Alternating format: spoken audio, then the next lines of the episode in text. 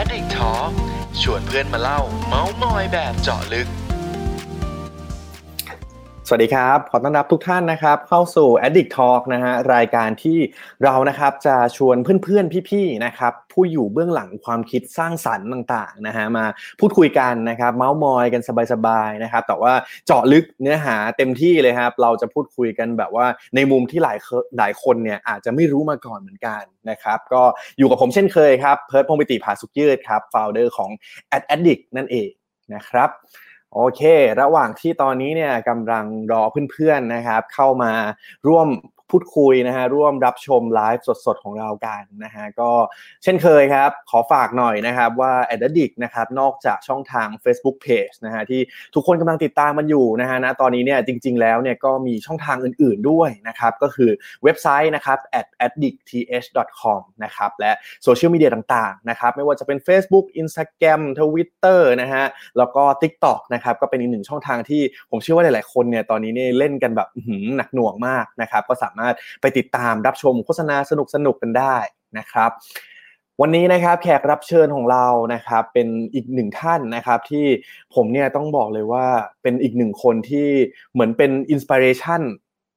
ที่ทำให้ a d d i c t มีทุกวันนี้เหมือนกันนะครับ เพราะว่าอย่าง Tech Source เองนะครับก็เป็นทั้งสื่อออนไลน์นะครับที่มีคุณภาพมากๆระดับโลกนะครับแล้วก็มีงานต่างๆนะครับอย่าง Tech Source Global Summit นะครับผมเองเนี่ยไปตั้งแต่สมัยเรียนอยู่มหาลัยนะฮะจนเนี่ยพอมาอยู่ในวงการนี้นะครับก็ได้เข้าไปงานนี้ได้ไปศึกษาหาความรู้ต่างๆ เพิ่มเติมเรื่อยๆนะครับแล้วก็วันนี้ครับเลยได้รับเกียรติอย่างมากนะครับจากพี่มิหมีนะครับคุณอรนุชนะครับเลิศสุวรรณกิจนะฮะที่วันนี้เนี่ยเดี๋ยวเราจะมาพูดคุยกันนะครับเกี่ยวกับ Tech Source Virtual Summit 2020 นะฮะพอชื่อแบบนี้เนี่ยหลายคนน่าจะเริ่มเอ๊ะแล้วว่าเฮ้ยมันมีอะไรเปลี่ยนแปลงไปบางอย่างอยู่นะครับดังนั้นเดี๋ยววันนี้เราจะมาเจาะลึกกันนะฮะเพื่อไม่ให้การเสียเวลาครับ ดังนั้นขอเรียนเชิญคุณอรนุชเลิศสุวรรณกิจกันเลยครับ สวัสดีครับ พี่มิมีครับ สวัสดีค่ะ สวัสดีค่ะน้องเพิร์ดแล้วก็ท่านผู้ชมทุกคนด้วยค่ะ เป็นเกียรติอย่างมากนะฮะอย่างที่ผมบอกเลยว่าตื่นเต้นนะครับ วันนี้พี่มิมีมาให้เราเนี่ยได้มีโอกาสพูดคุยกันนะครับ จริงๆเนี่ยปกติเราจะเจอกันตามงานนู้นงานนี้เนาะแล้วเราก็ยังไม่เคยแบบได้มีโอกาสคุยกันแบบจริง ๆ จังๆสักทีใช่ค่ะปรากฏไม่ได้เจอกันแบบ face to face มาเจอในงานมาช่วงแทนค่ะเดี๋ยวเดี๋ยวแน่นาคตคิดว่าคงได้มีโอกาสเจอกันอีกเรื่อยๆนะครับ เดี๋ยวก่อนอื่นเลยครับ ผมรบกวนพี่มี่แนะนำตัวหน่อยดีกว่าครับเผื่อเพื่อนๆชาว Ad Addict เนี่ยหลายคนเนี่ยโอ้โหเขาตามแต่โฆษณาเนาะอาจจะไม่ได้รู้จักเกี่ยวกับเทคโนโลยีอะไรต่างๆ บ้าง รบกวนพี่มี่แนะนำตัวหน่อยครับค่ะก็ Techsauce นะคะถือว่าเป็นคือจริง ๆ ตัวตัวมี่เนี่ยเคยทำงานอยู่ corporate ค่ะมากว่าประมาณ 12 ปีนะคะ จริงๆ background จบวิศวะเลยค่ะ วิศวะไฟฟ้าเลย แล้วก็ทำงานอยู่ corporate ประมาณ 10 10 กว่าปีค่ะ แล้วก็รู้สึกว่าเอ๊ะตอนนั้นเนี่ยวงการ บ้านเราเนี่ยเราก็มีเว็บไซต์ portal นะคะที่ทำสายเทคโนโลยีกลุ่ม Developer ซึ่ง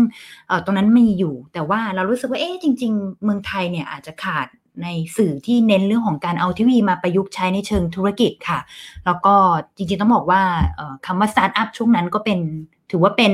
ปีประมาณ 2012นะถือว่าค่อนข้างใหม่นะคะ ในในบ้านเราว่าเอ๊ะวงการโลกของสตาร์ทอัพที่เขาพูดกันที่ซิลิคอนวัลเลย์เนี่ยที่ต่างประเทศเนี่ย คนที่เขาเอาพวกเทคโนโลยีเข้ามาประยุกต์ใช้เพื่อแล้วก็แล้วก็ทำให้เกิดเป็นธุรกิจได้เนี่ยเขาทำอะไรกันเขามีไอเดียมาจากไหนเขาเขาคิดค้นนะคะ solution อย่างไร แล้วก็พอเรามองว่า เอ๊ะถ้าเราอยากจะทำแหล่งความรู้นะคะที่ให้ความรู้กับคนเนี่ยเป็นเหมือน knowledge sharing platform ขึ้นมา ให้กับคนเนี่ยที่สนใจจะทำธุรกิจแหละ แต่เน้นเอาเทคโนโลยีเข้ามาช่วยประยุกต์ใช้เป็นเครื่องมือนะคะ เราจะสร้าง portal ตรงนี้ได้ไงก็เลย ตัดสินใจสร้างเว็บไซต์ที่ชื่อว่า Techsauce จริงๆ ตอนแรกชื่อว่า thumbsup ก่อนนะคะ ตอนนั้นแต่ว่า thumbsup ตอนนี้มันเน้นขาพวก digital marketing อะไรที่เน้นเกี่ยวกับ community นั่นนักการตลาดมากกว่า แล้วก็ตัวเองเนี่ยมี passion เรื่องของวงการสตาร์ทอัพเทคโนโลยีมาทางด้านนี้ค่อนข้างเยอะนะคะ หลังๆ ก็เลยไม่ได้เน้นเรื่อง marketing และมาทางฝั่งของ innovation business ค่อนข้างเยอะ ก็เลยเอ่อ spin off ออกมาเป็นเว็บที่ชื่อว่า Techsauce แล้วก็ปัจจุบันเนี่ยเราอาจจะเห็นไม่ใช่แค่สื่อออนไลน์อย่างเดียวนะคะ เราก็มีการจัดงานอีเวนท์ที่ชื่อว่า Techsauce Global Summit ซึ่ง เป็นก็ก็ดีใจตรงที่ว่าเป็นงานหนึ่งที่ใหญ่ที่สุดใน Southeast Asia คนประมาณ 20,000 คนนะคะ จากทั่วทุกมุมโลกกว่า 40 ประเทศเนี่ยมาร่วมงานกันที่ประเทศไทยค่ะ ก็อย่างที่ผมเกริ่นไปเนาะว่างานนี้เป็นงานที่ผมโอ้โหติดตามแล้วมีโอกาสเข้าไปร่วมงานเนี่ยตั้งหลากหลายทีแล้วนะฮะแล้วในช่วงหลังๆมาทาง Ad Addict เราเองก็ได้เป็น partner กับทาง t e c h s o u r c e Global Summit ด้วยนะครับ ก็ต้องขอบคุณทางทีมมากเลยนะครับขอบคุณทาง Ad Addict ด้วยเช่นเดียวกันค่ะ พี่มี่ครับอย่างเงี้ยเห็นว่าทาง t e c h s o u r c e โอเค มีทั้งสื่อออนไลน์ มีทั้งการจัดงาน summit ระดับโลกขนาดนี้ครับอย่างเงี้ยตอนนี้ทางทีมงานมีกี่คนแล้วครับ เกือบประมาณ 30 ท่านค่ะ ประมาณเกือบเกือบสามสิบท่าน ก็จริง ๆ มีหลายทีม มีทั้งทีมทำ content ทำเอีเวนต์นะคะ แล้วก็แน่นอนก็ก็จะมีส่วนที่ดูแลเรื่องของเขาเรียกอะไรนะ งาน operate ทั้งหมดที่ที่ปกติต้องมีอยู่แล้วฝั่งบัญชีฝั่งเซลล์ฝั่งอะไรอย่างนี้ก็จะมีฟังก์ชันที่เป็นที่เป็นเขาเรียกอะไรแกนที่ที่ดูแล back end ด้วยนะคะ ได้ฮะก็พอเห็นภาพนะครับว่าเพื่อนๆหลายคนน่าจะรู้จัก Tech Source มากขึ้นนะครับ มาเข้าสู่ประเด็นแรกกันดีกว่านะครับพี่มีก็คือน่าจะเป็นสิ่งที่วงการสื่อออนไลน์อย่างพวกเราทุกคนเนี่ยน่าจะพบเจอวิกฤตเหตุการณ์นี้พร้อม ๆ กันนะครับ รวมถึงธุรกิจอื่น ๆด้วยนะครับ อยากทราบหน่อยครับว่าในมุมของ Tech Source เองครับหลังจากที่มีวิกฤตโควิดอะไรต่าง ๆ นี้มาครับเราได้รับผลกระทบยังไงบ้างครับแล้วเรามีวิธีการรับมือกับมันปรับตัวยังไงบ้างครับ ค่ะ ก็ขอแยกแบ่งออกมาเป็นเป็นสองส่วนแล้วกันนะคะ ก็ถ้าฝั่งคือจริง ๆ พื้นฐานเราเริ่มมาจาก digital base อยู่แล้วค่ะ เป็นออนไลน์ฝั่งฝั่งออนไลน์เนี่ยเอ่อมันไม่ได้มันไม่ได้กระทบในแง่ของของรูปแบบการทำงานเท่าไหร่ เพราะว่าทุกอย่างเนี่ยมันเว็บไซต์จริง traffic ขึ้นด้วยค่ะ ประมาณห้าเท่าตัวเลย เชื่อว่าหลาย ๆ เว็บเป็นเหมือนกัน แล้วก็เพื่อน ๆ ที่ดูอยู่ทางนี้ใครที่เป็นเจ้าของเว็บที่เป็นแอดมินเว็บอยู่เนี่ยtraffic ของเว็บเนี่ยกระโดดแบบ ก้าวกระโดดมากๆนะคะ เติบโตอย่างแบบสูงสุดเท่าที่เคยถ้าได้เปิดเว็บมาได้ซ้ำนะคะ แต่แต่ก็อาจจะหลาย ๆ เว็บก็น่าจะเจอคำถามนี้เหมือนกัน คือ traffic ขึ้นแต่เงินไม่ได้ขึ้นตามนะคะอันนี้อันนี้ในฝั่งของออนไลน์นะคะ แต่ว่า traffic เว็บเข้ามาเยอะ ๆ ก็ถือว่าเป็นการดีค่ะ เพราะว่า พฤติกรรมของผู้บริโภคเนี่ยพอมาอยู่ work from home ก็น่าจะเสพเสพดู content อะไรเงี้ยค่อนข้างค่อนข้างเยอะ แล้วก็ยอมรับว่าตอนช่วงที่มีโควิด -19 เนี่ยคนที่ทุกคนเนี่ยน่าจะ panic แล้วก็ค้นหาข้อมูลผ่าน Google เนี่ยก็คนเว็บไซต์ไหนที่ที่ทำ content ได้ดีนะคะ ก็จะเข้าไปอยู่ใน Google Ranking ซึ่ง traffic ของเว็บก็ติดอันดับมาค่อนข้างดีเลยตอนนี้นะคะ แต่ฝั่งอีเวนต์นะคะ แน่นอน ในฝั่งที่เราจัด physical eventแล้วก็พวกกิจกรรมต่างๆ ที่เราทำอย่างเช่นพวกโครงการ Accelerator ซึ่งเป็นคล้ายๆกับ school ค่ะ โรงเรียนให้กับกลุ่มสตาร์ทอัพเนี่ย เจอหน้าไม่ได้เลยนะคะ จริงๆงานแรกก็คือตัว Techsauce Global Summit ซึ่งซึ่งปกติเราจัดทุกปีตอนเดือนมิถุนายนค่ะ ตอนนี้เราก็ขยับออกไปเป็นเดือนตุลาคมแทนค่ะ เพราะว่าเราก็ห่วง ห่วงเรื่องของเออสุขภาพของคนที่มาร่วมงานนะนะคะ ว่าเราต้องคีบเรื่องของ social distancing อยู่แล้วเราก็อยากจะสร้างความมั่นใจให้กับคนมาร่วมงานเนี่ยมั่นใจได้ว่ามาแล้วเราจะไม่กลายเป็นเหมือนเออเขาเรียกอะไรนะเออซูเปอร์สเปรดอีกที่หนึ่งนะคะก็เลยต้องเออระวังเรื่องตรงนั้นเอาไว้อันที่หนึ่งนะอันที่สองก็คือสถานการณ์บ้านเราอาจจะดีขึ้นเนาะแต่ว่าคนที่มาร่วมงาน Tech Source Global Summit เนี่ยยอมรับว่าเป็นต่างประเทศเนี่ยค่อนข้างเยอะประมาณ 40 กว่าเปอร์เซ็นต์เลย ก็อย่างเดินทางกันไม่ค่อยได้ค่ะ เราเลยเลือกที่จะขยับไปเป็นช่วงปลายปีค่ะ อันนี้ก็เลยก็เลยงานงาน global summit งานที่เป็น physical event เนี่ยก็ก็ปรับแผนไปอยู่ช่วงปลายปีแทนค่ะงั้นแสดงว่างาน global summit ตอนนี้ในแผนคือยังมีอยู่ใช่ไหมฮะ แต่ว่าเลื่อนออกไปเนาะจากกลางปีไปเป็นช่วงปลายปีแทน ใช่ใช่ค่ะ ยังมีอยู่ยังไงแต่แค่แค่เราขยับออกไปแล้วก็มีว่าตอนนี้ทุก บริษัทคงไม่สามารถบอกได้ว่าอุโมงค์ปลายทางอะแสงสว่างมันจะเป็นยังไงหรือมันจะสิ้นสุดที่ตรงไหนนะคะ ทุกที่เลยตอนนี้คงไม่ได้มอนิเตอร์กันหลักเดือน น่าจะมอนิเตอร์กันหลักหลักหลักสัปดาห์ค่ะ แล้วก็ดูว่าแต่ละสัปดาห์เนี่ยเราต้องปรับแผนยังไง ก็ตอนนี้เราก็เลย keep monitor ดูอยู่ว่าเออในอนาคตเนี่ยเราจะทำอะไรได้ ปรับแผนอะไรได้บ้าง เพื่อที่จะแน่นอนก็คือ เออเราต้อง control cost ได้ในขณะเดียวกันเนี่ยเราก็ต้องหาโอกาสในการสร้าง business model ใหม่ๆ อะไรได้บ้างค่ะอืมอย่างนี้แสดงว่าตอนนี้ทางทีม Techsauce คือเรา work from home มาเลยปะครับ หรือว่ามีเจอเข้าออฟฟิศกันบ้างหรือยังไงบ้างครับค่ะเราเรา work from home มาตั้งแต่น่าจะต้นมีนาคมแล้วค่ะ ก่อนที่รัฐบาลจะประกาศ เพราะว่าดูทรงและก็ ตอนนั้นเนี่ยมีมีแนวโน้มมีสัญญาณบางอย่างที่เราเริ่มรู้สึกว่า โอ้ เป็นไปได้สูงว่าเราจะต้อง work from home ค่ะ แต่ทีนี้ทีนี้ตอนนั้นเราก็ไม่มั่นใจว่าเอ๊ะเราจะทำงานกันได้ smooth แค่ไหนก็เลยเลือกที่จะลองปิดก่อนที่จะเอ่อ move ให้คนมาลอง work from home ก่อนที่จะประกาศจริงอะนะคะ แล้วก็พอตอนที่สัปดาห์นั้นเราทำเทสกันมา ก็ไม่มีปัญหาค่ะทุกคนสามารถทำงานได้หมดโชคดีที่ว่า เราเอ่อถนัดกับการใช้ Google Hangout Zoom แล้วก็ซอฟต์แวร์ที่ต่างๆ ที่อยู่บนคลาวด์อยู่แล้ว ก็เลยทำให้เราสะดวกมากขึ้นในการทำงานตรงนี้ ตอนนี้ก็ยัง work from home อยู่นะคะ แล้วก็คิดว่ากว่าจะกลับไปอีกทีน่าจะสิ้นเดือนมิถุนายนเลยค่ะ อืมอืมอืม100%ในค่ะในในมุมของพี่มิมีเองอะครับพอมา work from home อย่างเงี้ยครับพี่มิมีค่ะเจอแบบข้อดีข้อเสียยังไงบ้างครับ กับการทำงานพอต้องมาอยู่บ้านแล้วทำงานเนี่ยครับ ปกติยุ่งอยู่แล้ว ยุ่งกว่าเดิมหลายคนน่าจะเป็นแล้วก็เออมีอันนี้อันนี้ประสบปัญหาด้วยตัวตัวเราเองเลยค่ะ คือที่บ้านเนี่ยไม่ได้ถูกออกแบบมาให้เก้าอี้หรือที่นั่งอะ มันเหมาะแก่การทำงานแบบอืมออฟฟิศค่ะ ก็เลยเกิดปัญหาออฟฟิศซินโดรมแล้วก็อืมแล้วตัวเองไม่ได้ตัวเองไม่ได้เป็นแบบเขาเรียกอะไรนะ พวกออกกำลังกายนะ แต่ว่ายังพอแต่ชอบที่จะว่ายน้ำค่ะสระว่ายน้ำก็ปิด นะคะ ก็เลยอืมเป็นข้ออ้างว่าอุ้ยเดี๋ยวลองไว้ก่อนก็ได้ไม่ต้องไปว่ายแต่ว่าก็ตอนนี้ก็อาการก็คือปวดหลังค่ะปวดสะโพกก็เลยรู้สึกว่าอะก็ต้องยืดเส้นยืดสายตอนนี้ก็เลยเริ่มเอ่อมีกิจให้น้องค่ะที่ออฟฟิศเอ่อคนไหนที่เขาแบบเก่งเรื่อง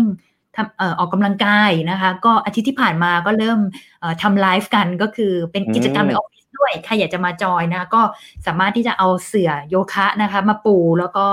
ออกกำลังกายฝึกกัน มีก็จะพยายามแบบเอ่อจัดเวลาตัวเองเพื่อมา เพราะว่าพอทุกครั้งที่เราได้ออกกำลังกายเนี่ยเรารู้สึกว่าเอ้ยเราเราเฟรชขึ้น แต่แน่นอนก็คือ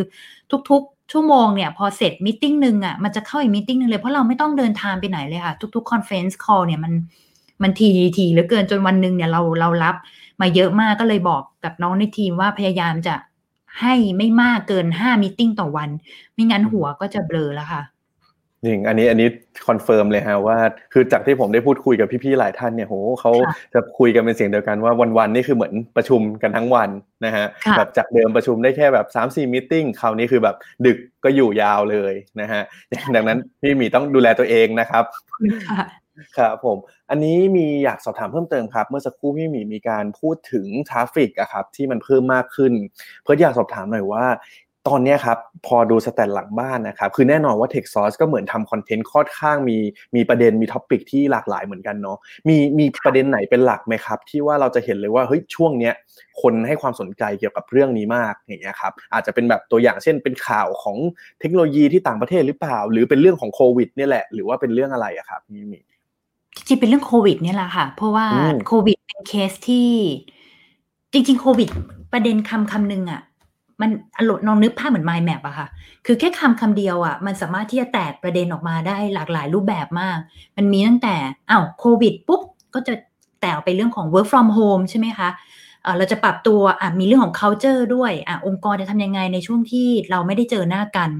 โควิดในทีก็เหมือนกันมีเรื่องไปถึงเรื่องของอะไรนะ รับสิทธิพิเศษอ่าอืมไม่ใช่รับสิทธิพิเศษดิรับเงิน5,000บาท ใช่ไหมคคะรับโควิด -19 ปุ๊บ เราจะมีตัวเอ่อ BCP นะคะ ตัวแพลนยังไง หรือว่า recovery plan อย่างไรใช่ไหมคะโควิด -19 อะเราจะคุยเรื่องของ e-learning ไหมมันมันอืมประเด็นเนี้ยแต่ว่ามันสามารถที่จะแตกประเด็นออกไปหลาย ๆ หลาย ๆ แกนได้ สิ่งที่เราทำก็คือเนี่ยแน่นอนคือพอเรา position เรื่องของเอ่อเป็นสื่อที่เน้นเรื่องของ innovation แล้วก็เรื่องของการเอาเทคโนโลยีเข้ามาใช้ในเชิงธุรกิจเนี่ยก็ตอนเนี้ยเอ่อมีว่าหนึ่งในรูปแบบคอนเทนต์หนึ่งที่ได้รับความนิยมมากๆอะนะคะ ก็คือ เขาอยากจะดูว่าประเทศต่างๆ อย่างไต้หวัน เอสโตเนียนะคะ สิงคโปร์เนี่ยเขามีการจัดการบริหารอย่างไร ไม่ไม่ได้บอกว่าทุกประเทศทำได้ดีนะคะ แต่ว่าแต่ละที่เนี่ยก็จะมี best practice แล้วก็มี lesson learn ที่เราสามารถมาประยุกต์ใช้กับประเทศเราได้บ้าง เราส่วนใหญ่เนื้อหาที่เราทำอะจะเราเราไม่ค่อยเน้นเนื้อหาที่เป็นเชิง negative นะคะเพราะว่า มีว่าคนเราเครียดมากพอแล้ว แล้วก็เราอยากจะ encourage นะคะ แล้วก็ให้กำลังใจทุกๆ คนเนื้อหาเราจะเป็นในเชิงของการแก้ปัญหา แล้วก็ชี้ประเด็นในเรื่องของมาหาทางออกร่วมกันมากกว่าที่จะไปคุยในประเด็นที่เป็นในเชิงของแบบยิ่งอ่านแล้วยิ่งเครียดนะคะ เราจะเน้นไปในเชิงของ positive มากกว่าค่ะ อืมอืมอืมดังนั้นอันนี้ถ้าสมมติว่าคุณผู้ฟังคุณผู้ชมนะฮะเป็นสายทำคอนเทนต์นะครับก็อาจจะต้องลองดูนะครับอย่างคำแนะนำจากที่พี่มีบอกนะครับเรื่องแค่โควิด เรื่องเดียวเนี่ยจริงๆมันก็มีหลากหลายมุมมองนะครับลองมาบิดในประเด็นที่มันสอดคล้องกับเราดู แล้วก็สอดคล้องกับผู้อ่านของเรานะครับโอเค พออีกประเด็นหนึ่งครับพี่หมีอันนี้อันนี้ส่วนตัวฮะพอติดตามนะครับว่า t e คซอสเนี่ยโอเคพอมีโควิดเข้ามาแล้วฮะ เห็นทาง t e คซอสมีการทำ content ที่หลากหลายมากขึ้นเหมือนกันนะครับตัวอย่างเช่นไลฟ์อย่างเงี้ยนะฮะที่เห็นตอนนี้เกือบทุกวันเลยนะครับอยากให้พี่เล่าหน่อยครับว่าโอเคไลฟ์เนี่ยครับเราเราทำยังไงบ้างอะครับแล้วมีอื่นๆอีกไหมฮะที่เราแบบลองต่อยอด content ต่างๆ ที่ที่มันเกิดขึ้นมาจากวิกฤตนี้ครับเหมือนการพลิกวิกฤตให้เป็นโอกาสอย่างเงี้ยครับค่ะ ก็จริง ๆ สื่อทุกสื่อนะคะเชื่อว่าหลาย ๆ ที่ก็พอพอถึงช่วงที่ ถ้าเป็นสื่อออนไลน์อยู่แล้วค่ะ เราก็เราก็หัวใจสำคัญที่สุดมันคงไม่ใช่เป็นเหมือนกับ one way communication ค่ะ คีย์สำคัญคือมันต้องสร้างให้เกิดเรื่องของ engagement เยอะที่สุดเท่าที่จะทำได้นะคะ ดังนั้นจากเดิมที่เรามีสื่อที่ให้ความรู้นะคะ แล้วก็มีคนมาคอมเมนต์มาพูดกันใต้ โพสต์โพสต์หนึ่งนะคะ เราเปิดแพลตฟอร์มเป็น UGC ให้คนมา generate content อยู่แต่ว่าออฟไลน์จริงต้องยอมรับว่าเป็นที่ที่เราเนี่ยสามารถที่จะเจอคนแบบ face to face networking กันได้นะ แต่พอเห็นโควิดเข้ามาปุ๊บเนี่ยเออจริงๆจุดตัวจุดประกายสำคัญเลยมี 2 ประเด็นที่ตอนนั้นเราตัดสินใจเริ่มมาทำ Tech Source Live นะคะ จริงๆตอนแรกไม่ได้กะจะทำทุกวันสัมภาษณ์แบบนี้ ตอนนั้นเนี่ยตั้งใจไว้ว่า ย้อนไปกับ position เดิมของเราค่ะ คืออยากจะให้กำลังใจคน อยากจะดูว่าแต่ละภาคธุรกิจเนี่ยเขาปรับตัวอย่างไร เราก็เลย launch ออกมาเป็นซีรีส์ค่ะ เป็นแบบโควิด -19 ซีรีส์ เป็นแบบ episode หนึ่งกับ episode สองนะคะ เป็นช่วงประมาณจำจำช่วงวัน exactly ไม่ได้ ก็จะเป็นช่วงประมาณประมาณไปปลายเดือนมีนามั้งคะ แล้วก็อีกทีหนึ่งก็คือประมาณช่วงเมษากลางกลางเดือนนะคะ ก็ออกมาเป็น 2 ซีรีส์ ทีนี้ทำไปทำมา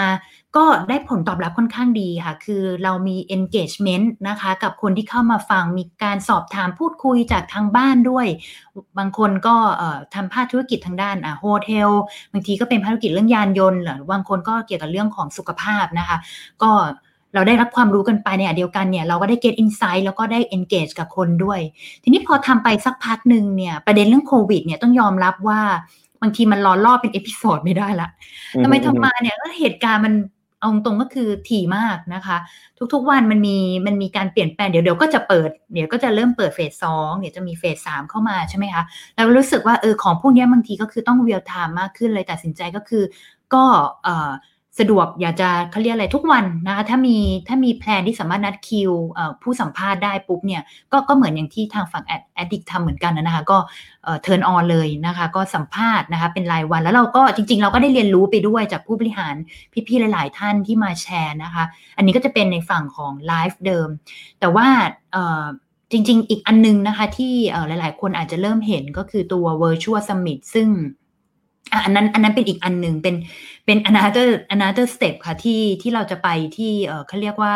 เออไกลกว่านั้นนะคะ ไม่ใช่แค่ไลฟ์ในเวอร์ชันที่เป็นภาษาไทยอย่างเดียวค่ะอืม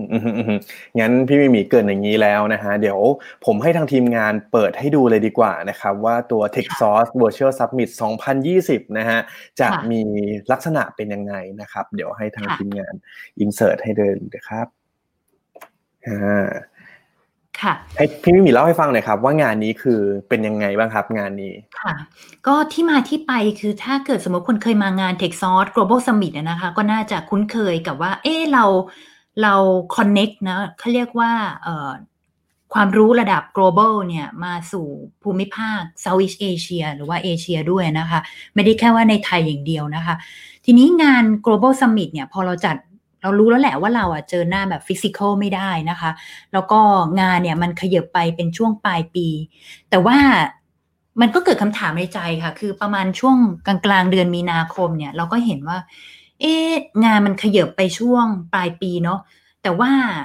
จากประสบการณ์ก็คือเพลินอยู่ในแวดวง community คนสตาร์ทอัพด้วยนะคะ แล้วก็มีเอ่อ SME corporate หลาย ๆ ท่านเนี่ยไม่ว่าไม่ว่าโควิด -19 รอบเนี้ยเอ่อ impact จริง ๆ ทุกทุกระดับชั้นนะคะไม่ว่าจะองค์กรใหญ่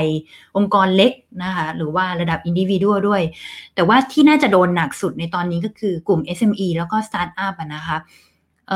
เพราะว่าอะไร เพราะว่าโดยปกติเนี่ยองค์กรขนาดเล็กเนี่ยเขาไม่มีรันเวย์มากพอนะคะ เหมือนกับองค์กรขนาดใหญ่ที่จะ เตรียมรับมือนะคะว่า อุ้ยอีกสองสามเดือนเนี่ยจะมีจะมีเงินเพียงพอแค่ไหนในการมามาหมุนเวียนนะคะ แล้วก็ถ้าไม่มีเอ่อ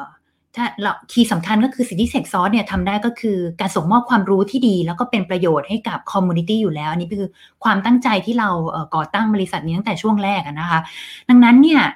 ถ้าเราต้องรอให้เราไปคุยเรื่องโควิด -19 recovery เดือน October มันก็คง หลายบริษัทเขาก็อาจจะไม่อยู่แล้วนะคะ เพราะว่าหลาย ๆ ที่เนี่ยก็คือมันไม่มีโอกาสได้แบบคือมันมันนานเกินไปอะถ้าว่ากันตามตรง เพราะฉะนั้นเนี่ยเหตุการณ์เนี่ยหลาย ๆ อย่างเนี่ยมันต้องเวียลไทม์มันต้องช่วยนะคะสังคมนะในช่วงระยะเวลาอันใกล้นี้ให้ได้เร็วที่สุดเท่าที่จะทำได้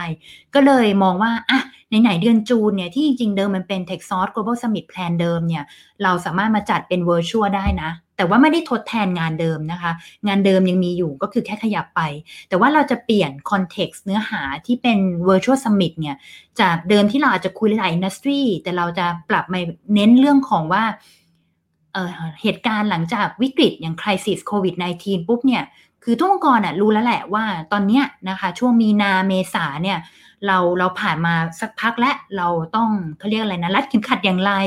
เราต้อง ทำยังไงให้ survive ในช่วงสองสามเดือนนี้ได้ แต่ว่าแล้วหลังวิกฤตล่ะนะคะ หรือว่าก่อนที่จะไปถึงวิกฤตเอ่อก่อนที่จะไปถึงปลายแสงสว่างอุโมงค์ปลายทางเนี่ย เราจะทำยังไงให้ไปถึงตรงจุดนั้นได้เนี่ย มันเลยเป็นที่มาว่าเราเรามีส่วนร่วมนะที่จะช่วยในการ shaping the new future ด้วยกัน มันไม่ใช่ The New Future นี้มันไม่ใช่ของใครคนใดคนหนึ่ง จริง ๆ ทุกคนน่ะมีส่วนร่วมนะคะที่ที่จะออกความคิดเห็น มาร่วมที่จะเบนสตอมร่วมกัน ดังนั้นเนี่ยเราเลยเลือกตัดสินใจก็คือแบ่งซอยคอนเทนต์ออกมาทั้งหมด 4 แกนด้วยกันนะนะคะ เริ่มตั้งแต่ภาคของ Economics ก่อนนะคะ แล้วก็ Society ในเชิงของสังคม ระดับประเทศ ระดับภูมิภูมิภาคเนี่ยเราได้รัฐมนตรีอย่างองเรทังนะคะจากไต้หวันมานะคะ ที่หลายคนอาจจะชื่นชมในเรื่องของกระบวนการจัดการ แล้วก็ยอมรับกันว่าเป็นไต้หวันเนี่ยเป็นประเทศที่จัดการในเรื่องของโควิด -19 ได้ดีที่สุดประเทศหนึ่งของโลกนะคะ เอสโตเนียก็โดดเด่นอย่างเรื่องของ e-government นะคะ แล้วก็เรื่องของ digital citizenship ว่า คือการที่เขาแก้ปัญหาได้รวดเร็วเนี่ย การที่จะให้ facility การให้ incentive ต่างๆ กับเพื่อช่วยเหลือคนเนี่ย คีย์สำคัญก็คือว่าข้อมูลทั้งหมดเนี่ยเขา digitize นะคะคีย์ fundamental ต่างๆ ทั้งหมดเนี่ยของเขาเนี่ยนะมันพร้อมหมด พอวันที่เจอวิกฤตเนี่ยความพร้อมพวกนี้แหละ มันสามารถที่จะเอาเข้ามาช่วยในตอนที่เจอวิกฤตได้นะคะ เรามีทูตการค้านะคะอย่างมิสนาตาวีแบล็กนะคะจากอังกฤษที่ดูแลในภาคของ a p e คทั้งหมดนะก็จะมาวิเคราะห์ระดับภูมิภาคว่าเศรษฐกิจของแต่ละแต่ละที่เนี่ยมันเกี่ยวข้องกันยังไง แล้วมันมันจะช่วยเหลือกันอย่างไรได้บ้างนะคะไม่ได้มองแค่ระระดับประเทศไทย หรือว่าประเทศใดประเทศหนึ่งนะคะเพราะของพวกนี้จริงๆคือเอาตรงๆวิกฤตครั้งเนี้ยมัน Impact ทั่วโลก มันไม่ใช่แค่ประเทศใดประเทศหนึ่งเท่านั้น เพราะฉะนั้นเนี่ยเราก็จะมีระดับคอนเท็กซ์ระดับ APEC นะคะ Southeast Asia แล้วก็ Thailand ด้วยนะคะอันนี้ก็เลยเป็นคีย์สำคัญระดับเอ่อ economics ทีนี้พอ economics เสร็จปุ๊บ เราก็มาดูระดับ corporate ค่ะ corporate แล้วก็มีสองแกนนะ ในมุมของอะในฝั่งของ culture people นะคะ ว่า HR นะคะจะต้อง จะดูแลพนักงานอย่างไรนะคะ engage กับพนักงานอย่างไร แล้วก็คนที่เป็น leader นะคะ ผู้นำองค์กรสูงสุดระดับ C level เนี่ยจะต้องมีมุมมองไงในการก้าวข้ามผ่านโควิด แล้วก็แน่นอน people ที่ดีมี mindset ที่ดี มีสร้าง culture ที่ดีและ ก็จะสะท้อนออกมาถึงการวางกลยุทธ์ค่ะ strategy business model ก็จะตามมาต่อ แล้วก็จะมีอย่างคุณสกอตต์แอนโทนีนะคะ ที่เป็นหนึ่งใน 50 thinker นะคะ อันดับ 9 ของโลกนะคะ ที่จะมาคุยเรื่องของอการจะฝ่าวิกฤตนะคะในการมองในรูปแบบของกลยุทธ์นะคะ แล้วก็มีประเทศไทยเราก็จะมีดรทนายด้วยนะคะ อีกท่านหนึ่งซึ่งเป็นผู้เชี่ยวชาญด้านกลยุทธ์ เพราะฉะนั้นมันไม่ได้เป็น wisdom ระดับโลกอย่างเดียว แต่ว่ามันจะเป็น wisdom ระดับเขาเรียกว่ามีคนมาช่วยย่อยด้วยนะคะว่า context ระดับระดับโลกเนี่ยเข้ามาอยู่ใน context ระดับไทยปุ๊บเนี่ย เราก็จะได้ผู้บริหารไทยนะคะ มีนักวิเคราะห์ระดับคนไทยด้วยนะคะ ที่มาคุยกันว่าไม่ใช่แบบเอ้ยทฤษฎีนี้มันห่างตัวนะ case study มันห่างตัวมันไกลตัวไป มันเอามาใช้ไม่ได้ แต่เราก็มี speaker ไทยนะคะที่ที่จะมาช่วยนะ ปรับ context ให้เข้าคนไทยแล้วก็เข้าใจได้ง่ายนะคะอันนี้ก็เรามีตรงนี้ด้วย แล้วก็ในแง่มุมสุดท้ายแน่นอนค่ะ ประเด็นอย่าง AI จะเข้ามาทดแทนไหมนะคะ เราคงไม่ได้คุยเรื่องนี้แล้วแต่ว่าสิ่งที่สำคัญก็คือ แล้วคนล่ะต้อง up skill re skill ยังไงหลังจากที่ AI มันเข้ามา เพราะว่ายกตัวอย่างที่อันนึงที่เห็นได้ชัดมากเลย โรงงานอุตสาหกรรมค่ะ พอเราคิดเรื่อง social distancing ปุ๊บเนี่ยเขาก็กลัวเรื่องของคนไปทำงานใน manufacturing ในโรงงานอุตสาหกรรม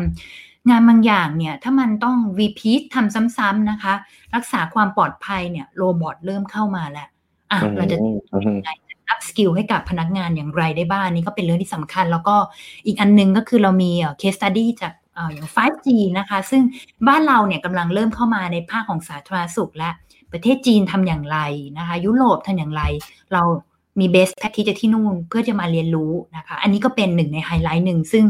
ซึ่งมันก็จะมาในทุกๆมิตินะคะ ซึ่งไม่ได้อยู่เพียงแค่ ระดับของ Economics อย่างเดียว แต่เราจะครอบคลุมไปถึงเรื่องของฝั่ง Corporate ด้วย แล้วก็ในสายของเทคโนโลยีด้วยค่ะอืมพอพี่มีเล่าให้ฟังแบบนี้นี่เริ่มเห็นภาพมากขึ้นเยอะเลยฮะว่าครั้งนี้เนี่ยจากตัวธีมนะครับอย่างที่พี่มีบอกก็คือ shaping the future ใช่ไหมครับ เป็นเหมือนที่ณ วิกฤตที่เราพบเจออนาคตอะไรต่างๆ แน่นอนว่าเราต้องมีการเหมือนมา sharing knowledge มา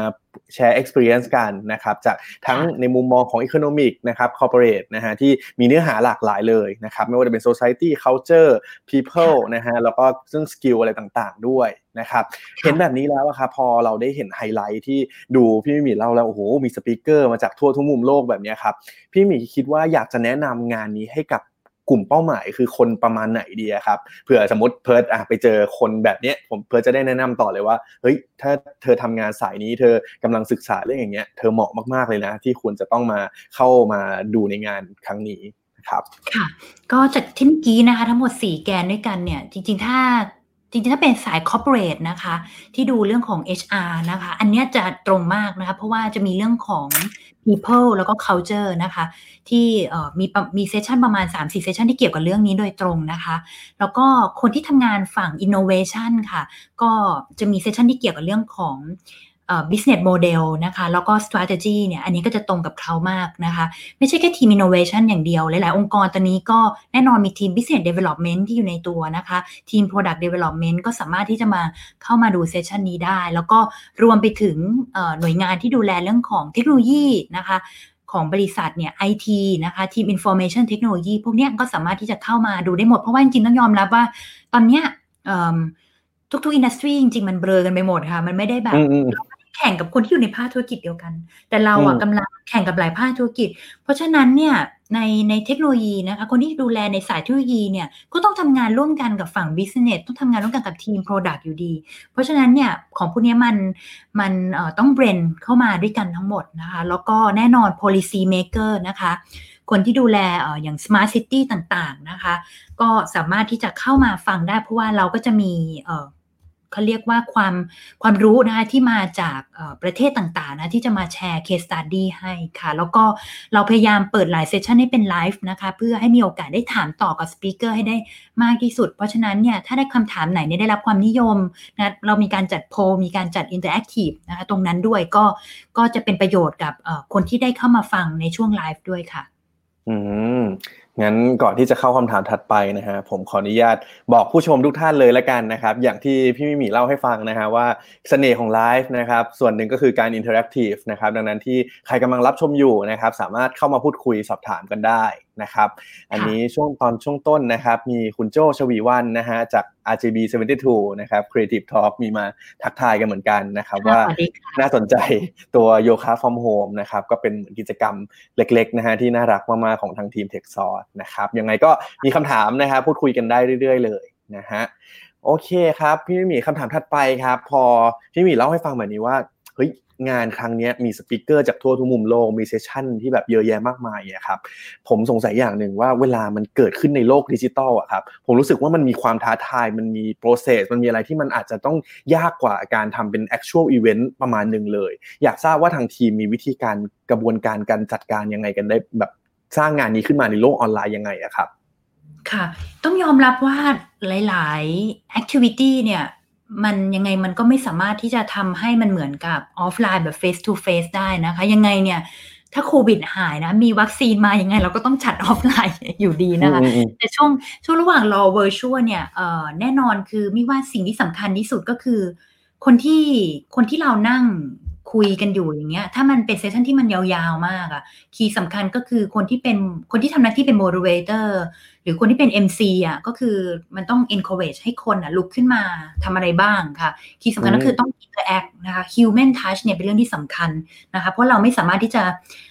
รู้ได้ว่าคนที่เรากำลังพูดคุยอยู่ตอนนี้กำลังซ่อนตาดำอยู่หรือเปล่านะคะ อันนี้ก็เป็นเรื่องที่สำคัญแล้วก็ เซสชันที่ยาวเกินไปบางทีก็อาจจะทำให้คนล้าได้เพราะฉะนั้นเนี่ยเหมือนเหมือนกับตัวมี่เองก็หลังๆก็เริ่มใช้แนวคิดในดีไซน์ทิงกิ้งนะคะมาประยุกต์ใช้ตัวเองก็พยายามที่จะเรียนรู้ว่าหลังๆเนี่ยก็มีโอกาสได้เข้าไปเข้าคลาสเรียนรู้หลาย ๆ อัน ก็ใจเขาใจเราเหมือนเราก็ใส่หมวกเหมือนกันว่าถ้าเราเป็น attendee เนี่ยตัวเราเองเนี่ยจะมีสมาธิแล้วก็นั่งอยู่กับตรงนี้ได้นานแค่ไหนนะคะ ถ้าเป็นน้องๆก็อาจจะไม่ค่อยมีปัญหาออฟฟิศซินโดมนะคะ ก็อาจจะนั่งได้นานก็ได้อย่างตัวมี่อย่างเงี้ยรู้เลยว่านั่งนั่งไปแป๊บหนึ่งเนี่ยเดี๋ยวต้องเดินไปทำอะไรแล้ว เพราะว่าไม่ใช่อะไรหรอกค่ะ ไม่ได้ง่วงนะคะคือปวดหลังค่ะอายุก็ไม่ใช่น้อยนะคะเริ่มปวดหลังรู้สึกมันต้องมีกิจกรรมที่มันเอ็กโซไซส์นะคะ แล้วก็ key อันนึงก็คือแน่นอนการใช้การใช้ live poll ต่างๆ พวกนี้ก็เข้ามาช่วยได้ในการที่จะ ที่จะ engage กับคนให้ได้มากที่สุดนะคะนี่ก็เป็น key สำคัญที่ยังไงก็คือเราต้องยึดเอ่อ human touch เป็นเป็น key message สำคัญในการที่จะ engage กับคนค่ะเรื่องนี้ก็เลยก็เลยเอ่อเป็นสิ่งที่อยู่ในหัวใจของเราในการที่จะจัดทุกๆ conference ค่ะ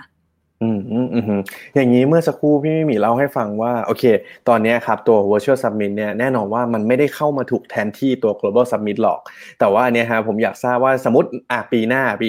2021 ไม่มีเรื่องโควิด แล้ว พี่มีคิดว่ามีแพลนจะต่อยอดอันนี้เป็นแบบ virtual ในทุกๆ ปีไหมครับ หรือคิดว่ายังไงเอ่ยอืม อันนี้เป็นคำถามที่น่าสนใจดีค่ะ มีว่ามีว่า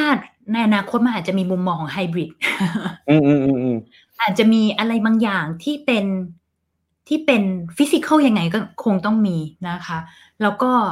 อะไร activity อะไร ซึ่งจริง ๆ เราไม่จำเป็นต้องรอให้เจอในรูปแบบ physical เราสามารถที่จะใช้ดิจิตอลมาช่วยได้ ก็อาจจะไม่ได้เป็น virtual conference อย่างนี้ก็ได้นะคะ มันอาจจะมี activity อะไรบางอย่าง ซึ่งมี่ว่าอันเนี้ยมันอยู่ที่ core competency แล้วก็ core business ของแต่ละบริษัทมากกว่า คืออย่างอย่างตัวมี่อย่างเงี้ยก็มีธุรกิจด้านอื่นที่มันไม่ใช่ในรูปแบบของ media หรือว่า conference อย่างเดียว เราก็มีการทำเรื่องของยกตัวอย่างเช่น accelerator หรือว่าทำอะไรที่มันเป็นรูปแบบ รูปประเภทอื่นนะคะ ซึ่งมี่เราอาจจะลองดูว่าบางทีเราอาจจะล่นระยะเวลาเชื่อมโยงเขาเรียกอะไรนะ จากซีกโลกหนึ่งกับอีกซีกโลกหนึ่งได้โดยเอาดิจิตอลเข้ามาช่วยโดยลดในส่วนของการเดินทางได้ไหมมี่ว่าอันนี้ก็น่าสนใจ เพราะฉะนั้นเนี่ยมี่ว่า key สำคัญที่สุดก็คือไฮบริดอาจจะเกิดขึ้นนะคะในในในบาง business model แล้วก็หลาย ๆ อย่างเนี่ยที่ ที่เป็นออฟไลน์ pure ร้อยเปอร์เซ็นบางทีอาจจะเริ่มมีบางอย่างที่เป็นเป็นเรื่องของออนไลน์เนี่ยเข้ามาเข้ามาประสาน แต่ว่าสำหรับส่วนตัวมี่คิดว่ามันไม่จำเป็นจะต้องร้อยเปอร์เซ็นไปออนไลน์หรือว่าร้อยเปอร์เซ็นมาออฟไลน์เราเราสามารถที่จะมองมองหา combination เอ่อแล้วก็ส่วนผสมได้ แต่ key สำคัญก็คือสุดท้ายมันต้องย้อนกลับไปยังจุดเด่น แล้วก็หัวใจหลักของบริษัทว่า positioning ของเราคืออะไรเอ่อหัว เขาเรียกอะไรนะ เราเกิดขึ้นมาเพื่ออะไรกับ community นี้เรา contribute เราให้ value อะไรกับกับ stakeholder ต่างๆ ที่มีอยู่ทั้งหมด เพราะว่าสเต็กโฮเดอร์ของ t e คซอ u มันไม่ได้มีแค่สตาร์ทอัพอย่างเดียว ไม่ได้มีแค่ corporate อย่างเดียว จริงๆ เรายังมีกลุ่มของ investor ด้วยนะคะ เรามีกลุ่มของ stakeholder ที่เกี่ยวกับฝั่งของเอ่อเรียกอะไรพนักงานที่อยู่ใน corporate ด้วยนะคะ มีกลุ่ม stakeholder ที่เป็น community partner ที่อยู่ทั่วโลกเต็มไปหมดเลย เพราะฉะนั้นเนี่ยเราเราต้อง balance stakeholder ทั้งหมดนะคะให้ให้มี win-win situation มากที่สุดนะคะแล้ว tool เนี่ยอย่างดิจิตอลเนี่ยเป็นแค่เครื่องมือที่เอาเข้ามา plug key สุดท้ายแล้วคือเราต้องดูว่าเราอะ deliver value อะไรให้กับทุกๆ stakeholder ให้ได้มากที่สุดเท่าที่จะทำได้ แล้วก็ดีที่สุดค่ะ อืมอืมอืมพอฟังแบบนี้เนี่ยผมได้เรียนรู้ไปในตัวเลยนะฮะแล้วก็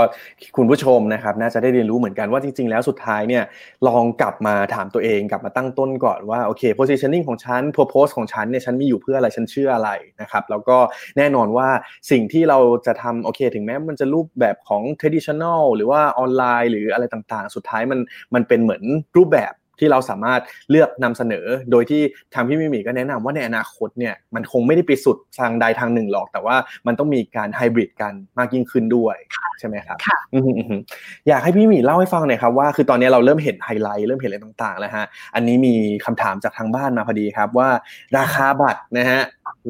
งานของ Tech Source Virtual Summit นี้เรามีการขายราคาอะไรยังไงสำหรับผู้เข้าชมที่สนใจเนี่ยครับจะสามารถติดตามยังไงได้บ้างครับ ค่ะ ก็ที่เว็บไซต์ของ TechSource นะคะ ก็จริงๆจะมีรายละเอียดของราคาบาทอยู่นะคะ ตอนนี้น่าจะอยู่ประมาณ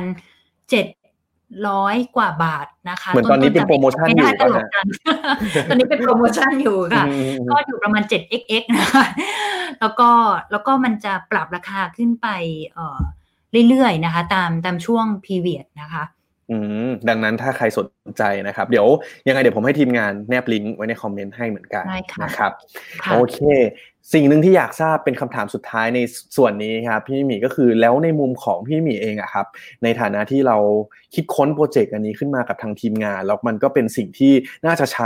เอ่อ challenge กับทางทีมเหมือนกันนะครับ เพราะว่ามันคือการจัดออนไลน์เต็มรูปแบบยิ่งใหญ่ครั้งแรกเลยนะฮะความคาดหวังของเรากับงานตัว Virtual Summit นี้นี่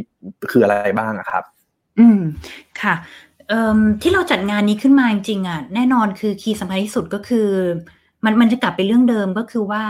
หัวใจสำคัญที่สุดของ Tech Source คือการ deliver content ที่มีประโยชน์ และสามารถเอาประยุกต์ไปประยุกต์ใช้ได้จริงนะคะ เพราะฉะนั้นมิจะรู้สึกดีใจเป็นอย่างมากนะคะ ถ้าทุกคนเนี่ยได้เข้ามาในในการร่วมกันในงาน Tech Source Virtual Summit เสร็จแล้วปุ๊บ เราก็กลับมาบอกเราบอกว่า มันไม่ใช่แค่การนั่งฟังเฉยๆแต่ว่า พอฟังเข้าไปเสร็จแล้วปุ๊บเนี่ย คุณได้คีย์เทคเอาไว้อะไรบางอย่าง คุณได้ความรู้อะไรบางอย่าง ซึ่งสามารถไปปรับประยุกต์ใช้ แล้วการปรับประยุกต์ใช้ตรงนั้นเนี่ย คุณได้เอาไปทดสอบไปลองใช้จริงแล้วแล้วกลับมาบอกเราบอกว่า อุ้ยขอขอบคุณเอ่อสปีกเกอร์ทีมนิ้นนะ ที่เขามาแชร์เรื่องราวเหล่านี้ด้วยจริง ๆอะความปลื้มใจแล้วก็ความดีใจที่สุดของเราอะ คือแค่นี้ อืม ค่ะคือเป็นประโยชน์กับสามารถทำให้ธุรกิจของเขาเนี่ยก้าวข้ามผ่านวิกฤตตรงนี้ไปได้และนี่คือสิ่งที่มีมีคุณค่าที่สุดกับเรา เพราะว่าอย่างงาน Techsauce Global Summit เอาตัวที่งาน physical นะคะ จริงๆแล้วหลายคนเนี่ยจริงๆก็เป็นเพื่อนๆกันในวงการค่ะ แล้วก็เขากลับมาบอกบอกว่า สตาร์ทอัพหลายรายเนี่ยเขามีโอกาสได้ raise fund แล้วก็ระดมทุนจากที่งาน Tech s o u r ตั้งแต่ที่จัดในปี 2016 เมื่อประมาณสี่ห้าปีก่อนค่ะ แล้วก็หลังจากนั้นเนี่ยเขาก็ scale up ขึ้นนะคะ เติบโตขึ้นเรื่อยๆ ได้มีโอกาสได้เจอ partner เพราะจากงาน Tech s o u r แค่นี้มีก็รู้สึกว่าแบบดีใจมากแล้วเพราะเราอะเป็นเหมือนกับส่วนหนึ่งเล็ก ๆ ที่ช่วยทำให้เขาเนี่ยสามารถที่จะทำธุรกิจเนี่ย ได้ก้าวแล้วก็เติบโตไปต่อไปได้ค่ะ อันนี้ก็คือความภูมิใจแล้วก็การคาดหวังที่สุดที่เราได้เห็นคนอื่น คือ เป็นส่วนหนึ่งที่ทำให้คนอื่นเนี่ยเขามีโอกาสได้เติบโต เห็นเขาเติบโตเห็นเขาสักเซสเราก็ภูมิใจ ดังนั้นนะครับ ถ้าใครกำลังรับชมนะครับคุณผู้ชมคุณผู้ฟังนะฮะถ้าสนใจนะครับงาน Tech Source Virtual Summit นะครับอยากได้ความรู้นะฮะอยากหาเคล็ดลับอะไรต่างๆ learning จาก case study ที่น่าสนใจทั่วทุกมุมโลกนะครับก็เป็นอีกหนึ่งงานที่ทางเราเนี่ยค่อนข้างแนะนำมากๆนะครับจากประสบการณ์ที่ผมไปมาหลายปีมากนะครับในส่วนของ Global Summit เนี่ยยืนยันเลยนะฮะว่าคุณภาพมากๆ รวมถึงตั้งตาตั้งตารอคอยนะครับว่า Virtual Summit เนี่ยจะออกมาเป็นยังไงเหมือนกัน นะฮะก็สำหรับใครหลายๆคนเนี่ยก็ไปลองดูข้อมูลกันได้ครับ ทางทีมงานมีการแปะลิงก์ให้แล้วนะครับ โอเคครับในไหนวันนี้ได้เรียนเชิญพี่มี่มานะครับพี่มี่ให้เกียรติมาพูดคุยกับ Ad Addict นะฮะรายการ Addict Talk ของเราเนี่ยเลยอยากจะพูดคุยเกี่ยวกับโฆษณาเนี่ยครับพี่มี่ว่าจริง ๆ แล้วเนี่ยคือเราเราพอเราอยู่ในสายงานเนี้ยครับแน่นอนว่าพี่มี่น่าจะเห็นโฆษณาที่ค่อนข้างหลากหลายเหมือนกันเนาะเลยอยากสอบถามครับว่ามีผลงานไหนที่แบบว่าเอ้ยเราชื่นชอบเป็นพิเศษนะฮะเราเดี๋ยวเราจะมาพูดคุยเกี่ยวกับผลงานนั้นหน่อยดีกว่า นะครับ ได้ค่ะ ก็โฆษณาแรกที่รู้สึกชื่นชอบมากที่สุดนะคะ ก็เป็นโฆษณาของทาง P&G นะคะ ที่เขาทำออกมา ตอนนั้นรู้สึกไปมันแปดปีที่แล้วค่ะการจัดโอลิมปิกที่ที่ลอนดอนนะคะ ตอนนั้นเพื่อนตอนปีนี้จัดโอลิมปิกไม่ได้แล้วนะคะ แต่ว่าเพื่อนที่อยากคุยเรื่องนี้เพราะว่า เพราะว่าคือส่วนตัวเนี่ยมีความเชื่ออยู่อย่างหนึ่งว่า โฆษณาที่ทำให้คนเราอะรู้สึกมีส่วนร่วมมากที่สุดเนี่ย คือมันต้องเข้าไปถึงจิตใจของคนนะคะทีนี้โฆษณาตัว P&G ตัวเนี้ยก็คือเป็นเรื่องราวของคุณแม่นะคะ กับลูกนะคะ ที่มีลูกเป็นนักกีฬาแล้วก็พูดคุยถึงการเติบโตของเขานะคะ ตั้งแต่ตั้งแต่เด็กๆอะปลูกขึ้นมานะคะ ตั้งแต่เช้าเลยนะคะ ดูแลจริง ๆ อะ เบื้องหลังความสำเร็จของนักกีฬาทุกคนอะ มัน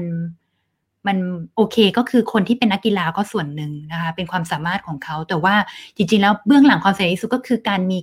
มีมีคนที่รักนะคะ อยู่เบื้องหลังเขาทั้งนั้นนะคะ คุณพ่อคุณแม่นะความความรักที่ท่านมอบให้เนี่ยนะคะ คือสิ่งที่ประเสริฐที่สุดนะคะ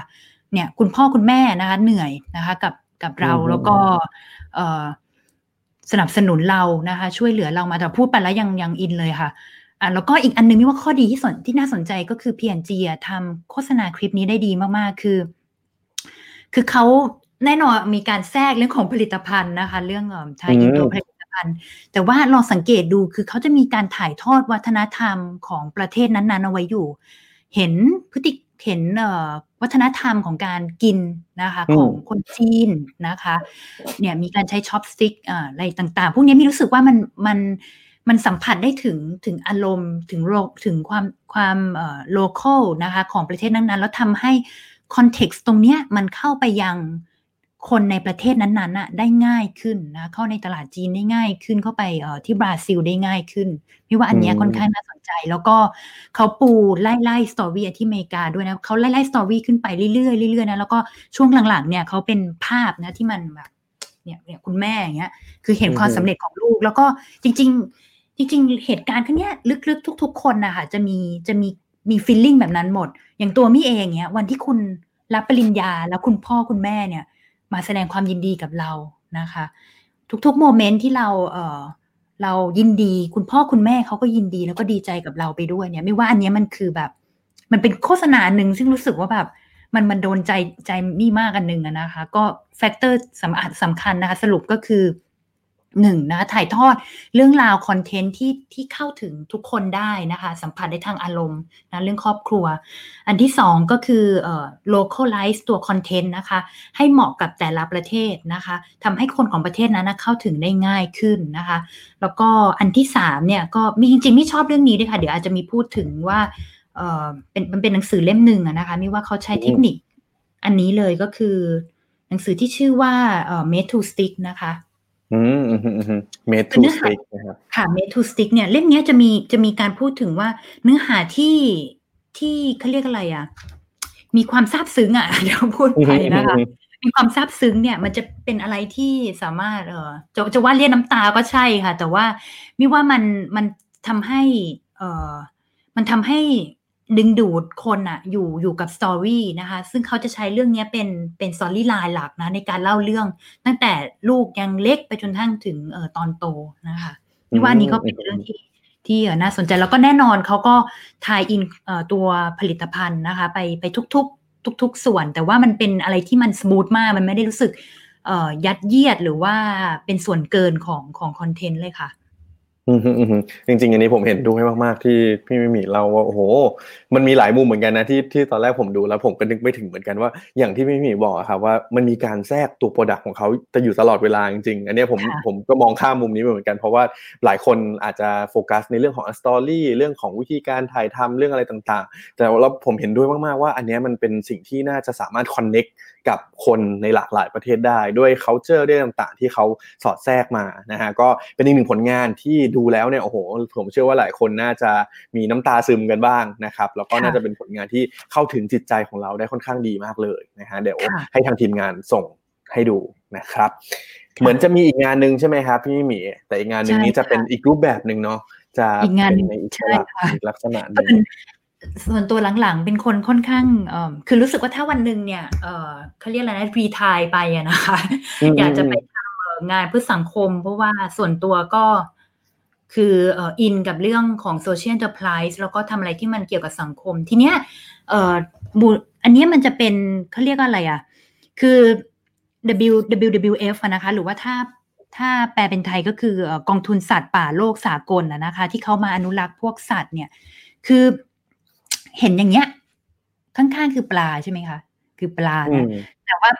คนก็คงน่าจะรู้ว่าคือมันคือบลูฟินทูน่าก็คือที่เราบริโภคกินกินกันเยอะๆนะคะ ทีเนี้ยพอตอนแรกที่มีเห็นโฆษณาอันนี้ครั้งแรกปุ๊บเนี่ยมิก็แอบเซอร์ไพรส์เหมือนกันว่าเอ๊ะมันคืออะไรนะอะไรเงี้ย แต่มานั่งแต่ว่าจริง ๆ พอพอมามาเจอแคปชั่นนะคะที่เขียนเขาเขียนประมาณว่า ถ้าฉันเป็นแพนด้าถ้าฉันเป็นอะเนี่ยอย่างมีแพนด้าอย่างเงี้ยค่ะ หรือถ้าฉันเป็นสัตว์สงวนหรือกอริลลาอะไรอย่างเงี้ยทั้งหลายแหล่เนี่ย คุณจะคุณจะทวีตฉันแบบนี้ไหมคือเรารู้สึกว่าสัตว์ทุกตัวเนี่ย เลือกเกิดไม่ได้ มนุษย์ก็เหมือนกันเลือกเกิดไม่ได้ค่ะ แต่พอเราถูกเลือกเกิดมาแล้ว พอเราเกิดมาแล้วเนี่ยกับกลายเป็นมนุษย์เราเนี่ย เป็นคนไปชี้เป็นชี้ตายอนาคตของพวกเขาเนาะเพราะฉะนั้นเนี่ยเอ่อพวกหมีแพนด้ามันมันไม่ใช่สัตว์ที่คนจะมาเออนึกมันกินอยู่แล้วนะคะ ก็พ อเห็นปุ้ยน่ารักเราก็อยากจะดูแลมันใช่ไหมคะรัดแรดก็เป็นสัตว์สงวนใช่ไหมคะเออกอริลลาก็เป็นสัตว์ที่แบบเขาเรียกอะไรคนก็เขาสงวนนะเอาง่าย ๆ แต่พอมาเป็น bluefin tuna ฉันจะกิน ก็ไม่ได้ไม่ไม่ได้บอกว่าไม่กิน bluefin tuna นะคะ แต่คือไม่ก็ยังกินแบบประดกประดิบอะไรอย่างนี้อยู่ แต่ว่าไม่รู้สึกว่าบางทีเราอาจจะไล่ล่ามันจนชนิดที่ว่าบางทีมันก็ยังโตไม่พร้อมเต็มที่ แล้ว demand มันกลับกลายเป็นมากกว่า supply จนสุดท้ายแล้วเนี่ยบางทีถ้าก็ใจเขาใจเราเคสเดียวกันก็คือ เราดูโฆษณาแบบนี้ โฆษณาอันนี้ปุ๊บแล้วแบบหนึ่งก็คือ จับต้องง่ายเห็นได้ชัด ดูปุ๊บเข้าใจเลย ด้วยแคปชั่นด้วยภาพนี้ อันที่สองก็คือเอมพัตตีค่ะ คือเราเห็นปุ๊บเราก็รู้สึกเห็นอกเห็นใจเออเราก็รู้สึกว่าเราควรต้องลุกขึ้นมาทำอะไรบางอย่างเพื่อเพื่อที่จะรักษามันเอาไว้ไม่ให้เหมือนกับ ศูนย์พันไปนะคะ อันนี้มันก็คือสิ่งที่เราเราทาง WWF เนี่ยก็ทำออกมาได้จริงๆ WWF ทำโฆษณาหลายอันดีมากไม่ใช่แค่ตัวนี้ตัวเดียว อะไรที่เป็นในเชิงของการรักษาสิ่งแวดล้อมสัตว์ต่าง ๆ เนี่ย อันนี้คือสิ่งที่แบบดีมากเลยค่ะ จริงฮะจริง ๆ พอวันนี้ครับ พี่พี่หมีหยิบผลงานเนี้ยมาแบ่งปันนะครับ ตอนแรกผมรู้สึกว่าโอ้ชอบมาก เพราะว่า จริง ๆ แล้วครับหลังจากที่คุยมากับหลายท่าน เราจะโฟกัสเกี่ยวกับหนังโฆษณาอะไรนี้มาตลอดเลย แต่ว่าจริง ๆ แล้วเนี่ยผลงานโฆษณาที่เป็นภาพเป็นปริ้นแอดเป็นภาพภาพเดียวเนี่ยฮะผมแนะนำเลยสำหรับใครที่อยากจะศึกษาหรือว่าอยากจะทำเข้าใจเกี่ยวกับความคิดสร้างสารรค์เกี่ยวกับไอเดียเกิดอะไรต่างๆเนี่ยเป็นอีกหนึ่งรูปแบบที่น่าสนใจมากๆนะครับแล้วก็เราจะเห็นงานดีๆ เยอะแยะมากมายเลยนะฮะรวมถึงงานของ WWF ด้วยนะครับอย่างที่พี่มีบอกเลยว่าเขาเนี่ยเป็นเจ้าที่แบบมีงานดีๆ เยอะมากๆจริงๆ นะครับ ก็แนะนำให้ไปลองค้นหาเพิ่มเติมกันได้นะครับ โอเค ได้เห็นมุมมองนะฮะในมุมของโฆษณาที่พี่มิมีชอบแล้วนะครับ สุดท้ายนะฮะเดี๋ยวตอนนี้เนี่ยช่วงเวลาเราก็น่าจะเป็นช่วงหลังๆกันแล้วนะครับ มีสิ่งหนึ่งครับอยากจะให้พี่มีแนะนำหน่อยครับคือหลังจากที่พูดคุยกับพี่มีมา ได้เห็นว่าพี่มีเนี่ยได้มีโอกาสพูดคุยกับบุคคลเยอะแยะมากมายนะครับในวงการแล้วก็รวมถึงทั้งในและต่างประเทศนะครับ อยากให้พี่มีแนะนำหน่อยครับว่าตอนนี้ครับถ้าสำหรับ โอเค อาจจะเริ่มจากสื่อออนไลน์ก่อนก็ได้ครับว่าในในสมมติในเพิร์ดเองเนี่ยครับว่าในสื่อในมุมของสื่อออนไลน์ครับเราควรจะมีวิธีการรับมือกับสถานการณ์ที่เกิดขึ้นอย่างเงี้ยครับยังไงบ้าง ส่วนอีกกลุ่มหนึ่งที่เพิร์ดอยากให้พี่มีแนะนำก็คือสตาร์ทอัพฮะเดี๋ยวอาจจะเริ่มต้นจากสื่อออนไลน์ก่อนก็ได้ครับ ได้ค่ะมีว่าสื่อออนไลน์เอ่ออย่างอย่างอดีตเนี้ยเป็นสื่อที่ดีนะคะ เป็นสื่อที่ให้ความรู้นะคะเอ่อ แต่ว่าในในในในวงในวงกว้างนะคะไม่ว่าคีย์สำคัญที่สุดก็คือ ในฐานะที่ทุกคนเอ่อเรามีสื่อมันก็เหมือนเอานะคะ มันเป็นทั้งแบบมันอยู่ที่ว่าเราอะจะเอาเราเอาไม่เป็นอาวุธแล้วกันเราเรียกว่ามันเป็นซ่อมก็ได้อะเราจะเอาซ่อมเราจะซ่อมไปกินข้าวนะคะ หรือว่าจะเอาซ่อมไปจิ้มคนนะคะเจ็บนะคะก็มันก็เป็นเหมือนกับเอ่อทั้งอาวุธแล้วก็เป็นสิ่งที่ที่เป็นประโยชน์นะคะ เพราะฉะนั้นเนี่ยอยากจะให้เอ่อ คือสื่อน้ำดีอันนี้เราก็ดีใจที่ได้เห็นแบบนี้เยอะนะคะ แต่ว่าสื่อบางสื่อเนี่ยที่เน้นนะคะในการสิ่งที่ที่อยากจะให้ช่วยก็คือว่าเป็นเรื่องนี้มากกว่าก็คือ การสร้างคอนเทนต์ที่ดีที่เป็นประโยชน์นะในช่วงเวลาที่เกิดยามวิกฤตตรงนี้ค่ะ เพราะว่าคนไทยเราค่ะ ตอนนี้มันต้องจับมือกันให้แน่น เราต้องเพื่อจะฝ่าวิกฤตครั้งนี้ไปด้วยกัน เพราะฉะนั้นการสร้างความแตกแยกเป็นสิ่งที่มีไม่ค่อยเห็นด้วยขั้นขั้น สูงสุดเลยนะคะอันนี้ต้องบอกตามตรงการการสร้างความแตกแยกการการที่จุดประเด็นอะไรบางอย่าง หรือสร้างอะไรที่มันเกิดควความนิเกทีฟในสังคมเนี่ยถ้าเป็นไปได้เนี่ยก็อยากจะให้อยากจะให้ลดนะคะแล้วก็ไม่อยากให้ใช้วิกฤตเนี้ยถือมาช่วยโอกาสในช่วงเวลาโมเมนต์นี้นะคะ เพราะว่าเพราะว่าเรามันไม่มีอะไรไม่ไม่เคยเห็นการแตกแยก หรือว่ามันจะทำให้เราดีขึ้นอย่างแน่นอนนะพี่ไม่ไม่ไม่เชื่อเรื่องของการที่เราต้องมา เออเขาเรียกอะไรอะ่ะจุดประกายให้เกิดคิดต่างได้ไม่เปลี่ยนไม่ไม่ไม่แปลกนะคะ คิดต่างได้ แต่คิดต่างอย่างสร้างสรรค์และส่งเสริมเพื่อช่วยสนับสนุนกัน แต่ไม่ใช่คิดต่างเพื่อยุแยงหรือทำให้เกิดการเกลียดกันในสังคมมิว่าเรื่องนี้ต้องเป็นสิ่งที่ สื่อทุกคนนะคะ จะต้องร่วมกันรับผิดชอบ แล้วก็ระวังเรื่องนี้ให้ได้มากที่สุดนะคะ แล้วก็ในขณะที่ผู้บริโภคนะคะ เช่นเดียวกัน ก็ต้องให้ feedback นะคะ อย่าร่วมไปเขาเรียกอะไรอะ่ะ เจอข่าว fake news เข้ามา แล้วก็รีบแชร์นะคะ ออกไปนะคะในช่องทางต่างๆ กระจายข่าวที่มันผิดๆออกไปทำให้คนเนี่ยเกิดความสับสน แล้วก็วุ่นวาย แล้วก็สร้างความแตกแยกนะไม่ว่าเรื่องนี้เป็นเรื่องที่สำคัญค่ะ อืมอันนี้ผมเห็นด้วยมาก ๆเลยครับเพราะว่าเราจะเห็นเยอะมากเลยนะครับ ที่มีสื่อนะฮะหยิบคว้าโอกาสนะครับ พอคนมีเหมือนความแตกแยกมีอะไรต่างๆ มีปัญหาต่างๆมา เราก็เหมือนให้ความสำคัญเฉพาะตัวเลขเนาะว่าฉันอยากได้ยอดคนเข้ามาอ่านเยอะอยากให้คนสนใจเยอะๆ แต่ว่าเราจะเห็นข่าวอะไรหลายอย่างที่เป็นทั้งเฟกนิวเป็นทั้งสิ่งที่ทำให้คนเนี่ยเกิดความแตกแยกกันนะครับอันนี้ผมเห็นด้วยมากๆเลยว่า เราไม่ควรทำในลักษณะนั้นเหมือนกัน นะครับแล้วก็อยากให้ทุกคนที่เป็นสื่อนะฮะที่รับชมอยู่ตอนนี้ก็อยากให้ใส่ใจกันเยอะๆนะครับ จริงๆสิ่งต่างๆ สมมุติคอนเทนต์บางคำบางอะไรต่างๆ ที่เราเขียนลงไปครับเราอาจจะคิดว่าเฮ้ยมันเป็นแค่คำไม่กี่คำแต่ว่าคำบางคำเนี่ยมันอาจจะทำให้ชีวิตของคนบางคนเนี่ยมันเปลี่ยนแปลงไปทั้งชีวิตได้เลยเหมือนกันนะครับอีกคำถามหนึ่งครับพี่หมีเมื่อกี้สอบถามไปว่า แล้วในมุมของสตาร์ทอัพนะฮะช่วงนี้ในมุมของ entrepreneur หรือว่าสตาร์ทอัพอะไรต่างๆเนี่ยครับเขามีควรจะมีวิธีการปรับตัวยังไงบ้างครับ ในช่วงนี้ ตอนนี้หนักหนานะคะดูดูเป็นกลุ่มที่สำคัญแล้วก็อย่างที่พี่มีบอกเลยว่า SME อะไรเงี้ยฮะดูน่าจะหนักหน่วงมากที่สุดเลยในช่วงนี้ ก็รันรันเวย์เนี่ยสั้นสั้นลงไปเรื่อยๆเรื่อยๆ คือตอนที่มีคุยตอนประมาณช่วงเดือนมีนาคมนะคะ ต้นมีนาคมเนี่ย ก็คุยกันว่ารันเวย์เนี่ยน่าจะอยู่ประมาณสามเดือนค่ะ ทีนี้ถ้าเราพูดเรื่องมีนาคมใช่ไหมมีนาเมษาแล้วใช่ไหมคะก็พฤษภาก็แปลว่ามิถุนากรกฎาเนี่ยเราจะเริ่มเห็นเออหลาย ๆ ที่เริ่มตอนนี้ก็จะไม่ไหวแล้วนะคะ ก็น่าจะเริ่มเห็นหลาย ๆ ที่ซึ่งแน่นอนก็เป็นช่วงที่หนักหนาค่ะมีว่า key สำคัญที่สุดก็คือ มันมันมันคงหลีกเลี่ยงไม่ได้ที่จะเริ่มเห็นการ downsizing นะคะ เพราะว่าเพื่อความอยู่รอดขององค์กรนะคะ ก็ จริง ๆ นี่คงสิ่งที่อยากจะฝากไว้กับสตาร์ทอัพเนี่ยหลัก ๆ รวมถึง SME ด้วยก็คือ แน่นอนเรื่องมีว่าตอนนี้ทุกๆที่อะคง lean กันให้มาก แล้วก็ทำเรื่องของ cash management นะคะ ซึ่ง cash flow management เป็นเรื่องที่สำคัญที่สุดนะคะ แต่สิ่งหนึ่งที่อยากจะให้คิดเผื่อไว้ก็คือว่าให้คิด worst case scenario ไว้เลยนะคะ ว่าสุดท้ายที่สุดแล้วถ้าเจอเคสที่เลวร้ายที่สุดเกิดขึ้นกับบริษัทของคุณเนี่ย คุณจะรับมือกับมันอย่างไรนะคะ อย่างตัวตัวมี่อย่างเงี้ย ก็ดูว่า worst case เลวร้ายที่สุดอะอย่างสมมติจัดงานฟิสิกอลไม่ได้ คุณจะทำยังไงนะคะ ในปีนี้เลยนะคะแล้วถ้าเกิดจัด physical ไม่ได้ revenue income คุณจะมาจากทางไหน คุณจะเอาออนไลน์มาถมตัวนั้นได้ไหมอ่าแน่นอน revenue จากออนไลน์มา cover ไม่ได้ ฝั่งฝั่งมามามันมาอาจจะ cover เหมือนปีก่อนๆที่เป็นแบบ เขาเรียกอะไรนะ budget ก้อนใหญ่ๆเหมือนเดิมได้ว่าแต่ละที่อาจจะตัด budget ลงเราจะ control cost ตรงส่วนไหน เราจะลดส่วนไหนได้อีกบ้างนะคะ ให้คิด scenario เอาไว้แบบประมาณสองสามอันนะคะ หลาย ๆ อันเลยก็ได้มาประมาณแบบสี่ห้าอัน แล้วก็ แล้วก็คอยมอนิเตอร์มันนะคะ โดยที่ทุกๆ scenario เนี่ยคุณต้องมีแผนนะคะ ต้องมีแผนกำกับ สมมติคุณมีอะ scenario ที่ 1 คุณมีแผนจัดการแบบนี้ scenario ที่ 2 เป็นแบบนี้ scenario ที่ 3 คุณอาจจะเป็น worst case ที่สุดเลย คุณมีแผนจัดการแบบนี้นะคะ ถ้าคุณมีแผนในการจัดการแล้วนะคะ ก็โฟกัสนะคะ แล้วก็เดินตามแผนนั้น แต่จง flexible ในขณะเดียวกันความหมายก็คือว่า flexible ที่นี้ก็คือไม่ใช่ว่า อรุ่มรวยอะไร แต่ความหมายคือพร้อมรับในการที่จะปรับแผนได้เสมอเมื่อเหตุการณ์มีการเปลี่ยนแปลงไป เพราะว่า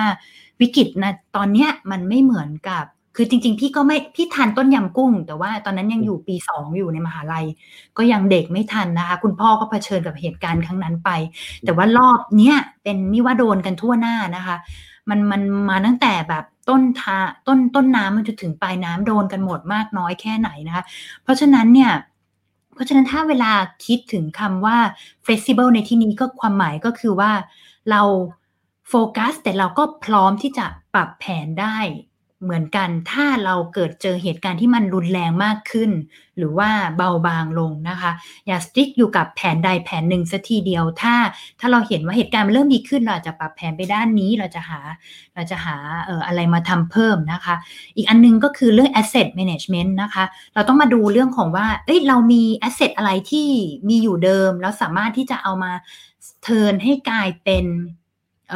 รายได้เพิ่มได้บ้างนะคะ อะไรที่จะต้องขายออกไปว่าง่ายๆอะไรที่เราเทินเข้ามาได้บ้าง แล้วก็แน่นอนค่ะ นาทีนี้เป็นนาทีร่วมแรงร่วมใจกันนะคะ คนที่เป็นน้องๆพนักงงานมีโชคดีจริงๆต้องขอขอบพระคุณน้องทุกคนที่อยู่ในออฟฟิศด้วยนะคะที่มีกว่า 20-30 ชีวิตด้วยกันตรงนี้คือทุกคนเนี่ย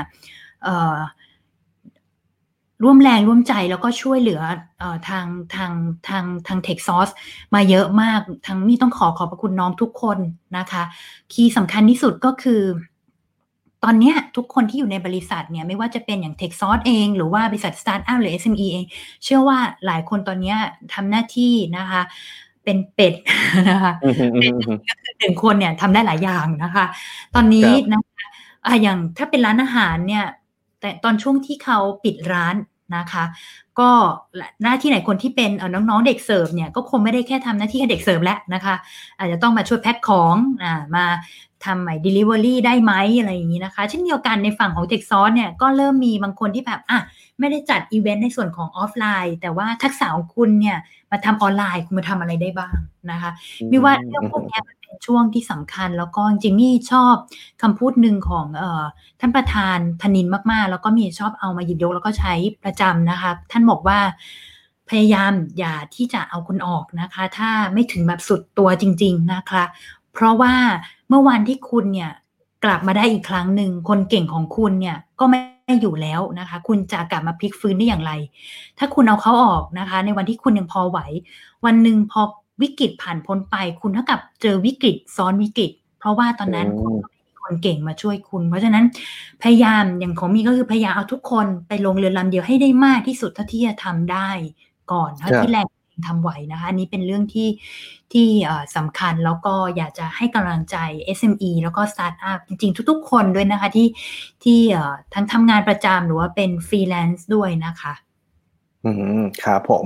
ก็วันนี้นะครับน่าจะสมควรกับเวลานะฮะหนึ่งชั่วโมงพอดีนะครับ ก็วันนี้ฮะเราได้เรียนรู้นะครับได้รู้จัก t e c h s o u r c e นะครับพี่หมีได้มาเล่าให้ฟังเลยว่าที่มาที่ไปของ t e c h s o u r c e เนี่ยเป็นยังไงบ้างนะครับรวมถึงอีกหนึ่งอีเวนท์ที่เป็นการปรับตัวครั้งใหญ่นะครับก็คือการจัดตัว Techsauce Virtual Summit 2020 ขึ้นมานะฮะซึ่งหลายๆคนเนี่ยน่าจะเห็นแล้วว่าไฮไลท์หรือว่า session speaker อะไรต่างๆเนี่ยรับรองเลยนะครับว่าน่าสนใจแล้วก็อัดแน่นคุณภาพแน่นอน นะครับรวมถึงเราได้มีโอกาสพูดคุยนะครับในมุมของโฆษณานะครับที่พี่หมีได้มาแชร์ว่าเฮ้ยโฆษณาที่ชอบเนี่ยมันมีมุมมองอะไรมีความน่าสนใจยังไงบ้างนะฮะแล้วก็สุดท้ายเนี่ยเมื่อสักครู่เนี่ยผมได้เรียนรู้เยอะไปหมดเลยนะครับว่าคำแนะนำนะครับในช่วงจากการที่เราเจอวิกฤตแบบนี้นะครับย่อสั้นๆนะฮะเมื่อกี้ผมจดตามด้วยก็คือลองคิด worst case scenario เนาะว่าถ้าสมมติว่าสถานการณ์มันแย่ที่สุดจริงๆเนี่ยเราจะมีวิธีการรับมือจะมีแผนยังไง นะครับแต่ว่าสำคัญที่สุดก็คือเราต้องมีความ flexible ด้วยนะครับไม่ใช่จะยึดแผนนั้นตลอดเพียงอย่างเดียวนะฮะแต่ว่าก็ต้องดูความเหมาะสมกับสถานการณ์ที่เกิดขึ้นต่อไปด้วยนะครับแล้วก็สำคัญมาก ๆ ก็คือเรื่อง asset management นะครับไม่ว่าจะเป็นสิ่งสิ่งต่างๆ ที่เรามีอยู่นะครับหรือว่าทางทีมงานก็เช่นเดียวกัน นะครับดังนั้นฮะวันนี้สุดท้ายครับรบกวนนะฮะให้พี่มิมีช่วยฝากนะครับ ว่าถ้าสมมติว่าเพื่อนๆนะครับอยากจะติดตามข่าวสารนะฮะของทาง t e c h s o u r c e หรือว่าอยากจะเข้าไปซื้อบัตรนะครับของ t e c h s o u r c e Virtual Summit นะครับสามารถติดต่อติดตามสอบถามอะไรได้ทางไหนได้บ้างครับโอ้ได้ขอบคุณน้องเพิร์ดมาเลยค่ะ ก็เราจะมีหน้าเอ่อ interface หลักนะคะก็คือเว็บไซต์ตัว Techsauce นะคะ .co นะคะแล้วก็อย่างหนึ่งก็คือตัว Facebook Techsauce นะคะถ้าเป็นภาษาไทยก็เป็น Techsauce Thailand นะคะแล้วก็ถ้าเป็นภาษาอังกฤษจะเป็น Techsauce Global นะคะ key key สำคัญก็คือว่าเราเราจุดยืนของ t e c h s o u r c e นะคะคือเราถ้าใครสังเกตดูก็จะจะสังเกตเห็นว่าทาง t e c h s o u r c e เนี่ยค่าค่าเข้างานนะคะหลาย ๆ งานว่าจะเป็นงานออฟไลน์หรืออะไรก็แล้วแต่เนี่ยเราพยายามจะให้ให้คือ คือ inclusive นะคะก็คือเน้นนะคะให้ทุกคนมีโอกาสได้เข้ามาดูมากที่สุดเท่าที่จะทำได้นะคะ เพราะว่าเรามีความเชื่อว่าการแบ่งปันแล้วก็การให้ความรู้ดีๆเนี่ยเป็นสิ่งที่สำคัญ แล้วก็ความรู้คือพื้นฐานสำคัญของการแก้ปัญหาทุกสังคมนะคะเพราะฉะนั้นเเราเลยพยายามที่จะดึง global speaker เข้ามาให้มาคนไทยนะสามารถที่จะเสพได้ แล้วก็เรียนรู้ได้ในราคาที่ ประหยัดแล้วก็ถูกที่สุดเท่าที่จะทำได้ นี่ก็คือสิ่งที่ความตั้งใจของทาง Techsauce แล้วก็วันหนึ่งถ้าพี่เกิดแบบ retire ไปก็คาดหวังอยากจะทำงานเพื่อสังคมว่ามีความเขาเรียกว่า passion กับเรื่องนี้ค่อนข้างเยอะนะคะ ก็ยังไงก็มาติดตามนะคะ รายละเอียดเรื่องความรู้ต่างๆ ได้ที่เว็บ Techs เว็บไซต์ของทาง t e c h s co ค่ะ นะครับวันนี้ก็ต้องขอบคุณพี่มิมีมากๆนะครับที่มาพูดคุยกันนะครับ แล้วก็ผมเชื่อว่าเดี๋ยวในอนาคตนะฮะเราคงได้มีโอกาสนะครับเรียนเชิญพี่มิมีมาพูดคุยกันอีกแน่นอนนะครับ โดยครั้งหน้าผมหวังว่าเราน่าจะเจอกันแบบตัวเป็นๆเนาะเราหวังว่าสถานการณ์จะดีขึ้นอย่างเร็วๆนะฮะก็ต้องขอบคุณพี่มิมีมากๆเลยครับขอบคุณมากครับขอบคุณน้องเพลินมากค่ะขอบพระคุณท่านผู้ชมทุกท่านด้วยนะคะ ครับขอบคุณมากนะฮะก็สำหรับวันนี้นะครับทุกคนน่าจะได้รับประโยชน์นะครับ แล้วก็ใครที่หลาย ๆ คนเนี่ยมาช่วงหลัง ๆ นะครับ สามารถเดี๋ยวมาย้อนดูกันได้นะครับใน Facebook แล้วก็ YouTube ของทาง a d d i c t นะฮะสำหรับพรุ่งนี้ครับจะมีเป็นเป็นเกสของเรานะฮะอีกท่านหนึ่งซึ่งจริง ๆ เมื่อกี้สอดคล้องกับที่พี่หมีบอกไว้เป๊ะเลยฮะเพราะว่าพรุ่งนี้ครับเราจะคุยกับท่านนี้ครับ คือคุณนัทนะครับ เจ้าของเพจนัทเป็ด นะฮะคือหลายคนเนี่ยเราจะรู้จักเขาในมุมว่าเขาเป็นcreator ที่สร้างสรรค์ผลงานอารมณ์ดีนะฮะแต่ว่าพรุ่งนี้ครับเราจะมาคุยเกี่ยวกับมุมมองของความเป็นมนุษย์เป็ดนี่แหละฮะที่ปัจจุบันเนี้ยทำไมคนที่มี skill หลากหลายเนี่ยถึงสำคัญกับการทำงานในปัจจุบันนี้นะฮะดังนั้นพรุ่งนี้เดี๋ยวเราพบกันนะครับเวลาจะแตกต่างจากเดิมนิดนึงนะฮะพรุ่งนี้จะดึกหน่อยนะครับจะเป็นช่วงประมาณ3ามทุ่มถึง4ี่ทุ่มนะครับยังไงก็ฝากติดตามกันได้ นะครับโอเคครับ วันนี้ขอบคุณทุกคนมากๆนะครับ แล้วก็เดี๋ยวไว้เจอกันวันพรุ่งนี้ครับ ขอบคุณพี่มีอีกครั้งหนึ่งด้วยครับ สวัสดีครับ สวัสดีค่ะบ๊ายบายสวัสดีค่ะค่ะ